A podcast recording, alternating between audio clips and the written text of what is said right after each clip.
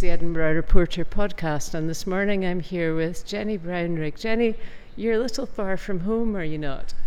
Yes, I am, yes. I'm Exhibitions Director at the Glasgow School of Art. And you're here in the City Art Centre to stage this exhibition which is called Glean.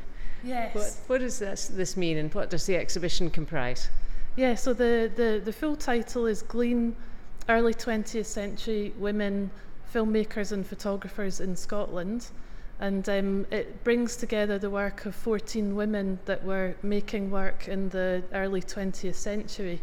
And Glean, I've chosen that as the first word in the title, thinking about the act of gleaning, which is if you were working with the land.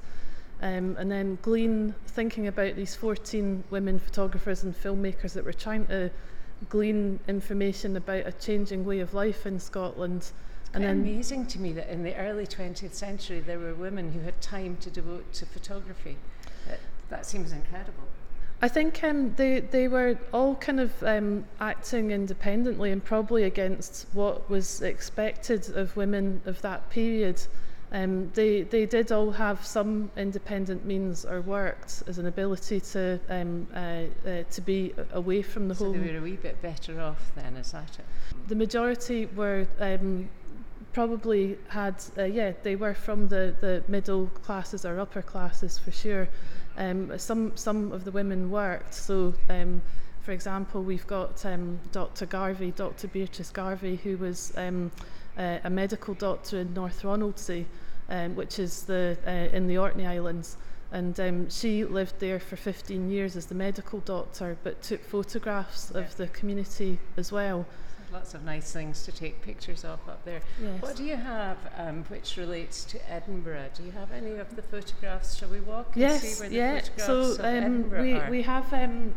We have Violet Banks. Violet Banks was a teacher, and she went on a tour of the Highlands and Islands, and she also set up a commercial photography studio in Edinburgh in 1935. So if we just turn the corner here, this is some of Violet Banks's work of her. I recognise that. That's the castle. Yes. She also there's different views like from the castle ramparts, but there's also you can see she was very interested in architecture. So we've got Huntley House and Bake House Close, and that's before and after restoration. And then we've also got this, which is captions, a particularly fine Ionic doorway on the east side of St Andrew Square. I think that's where Glen Eagle's townhouse is now. Gosh. I think that is where it is. I don't know, which number is that, 30? 35. 35, I'll have to check that, but I'm pretty sure it's where that is. And some of the films, the films are just showing kind of ordinary day-to-day life, aren't they? So the films are all kind of quite different. So we have a film that Marion Grierson did of Edinburgh.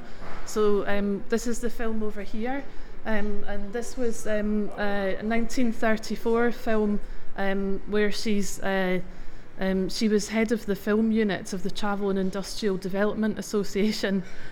So this is kind of a promotional film that she made for bringing people to Edinburgh. And this film has got kind of the words in between. They look very much like a silent movie. It's very much that font that you used in a silent movie. Yes, so kind of having these intertitles that kind of tell the story in between.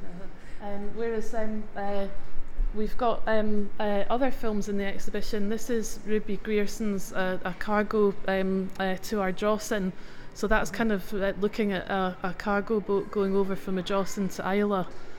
So the films and the photographs, they're different locations all over Scotland, and they're both rural and urban situations. It's really very nice. It's a very nice exhibition because for anyone who knows a little of Scotland, you're always going to learn a little bit more. Yes. And can you tell me when this exhibition is opening and how long it's running? Yeah, so the exhibition's open to the public from this Saturday, the 12th of November, and then it runs all the way through till the 12th of March next year. Great, and that's at the City Art Centre at 2 Market Street. Thank you so very much.